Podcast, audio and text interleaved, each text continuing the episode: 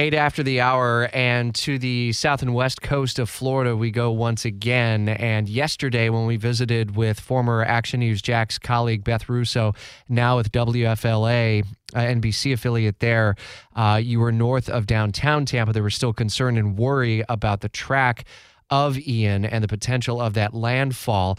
I would imagine that as the afternoon was progressing yesterday, Beth, there was continuously sighs of relief over uh, this, seeing that at least the worst of it would likely stay to your south.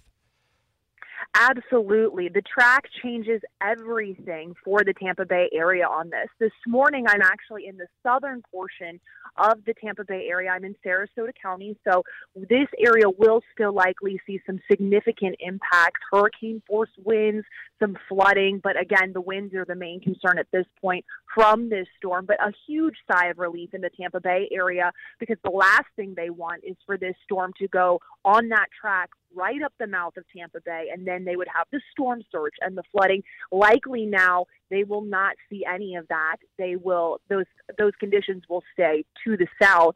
Um, again, I'm in the southern portion of the Tampa Bay area, Sarasota County, not too far from where it's expected to make landfall. Uh, it looks like you're seeing some rain. Are you getting much in the way of wind?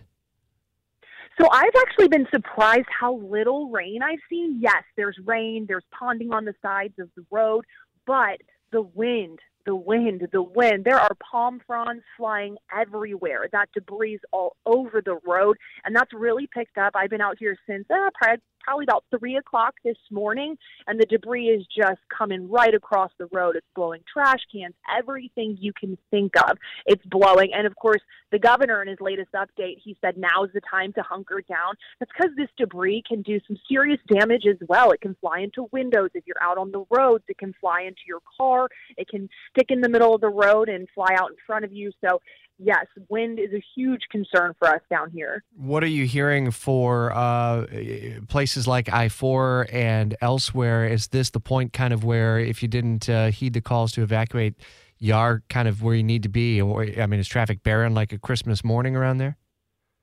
Absolutely. Um, it's kind of the opposite of Christmas morning feeling wise. Yeah. But it, that's what it looks like is that it is totally bare out on the roads. It was eerie driving down I 75 this morning to get to Sarasota County. Just absolutely no headlights, no taillights in any direction, just those big old gusts of wind.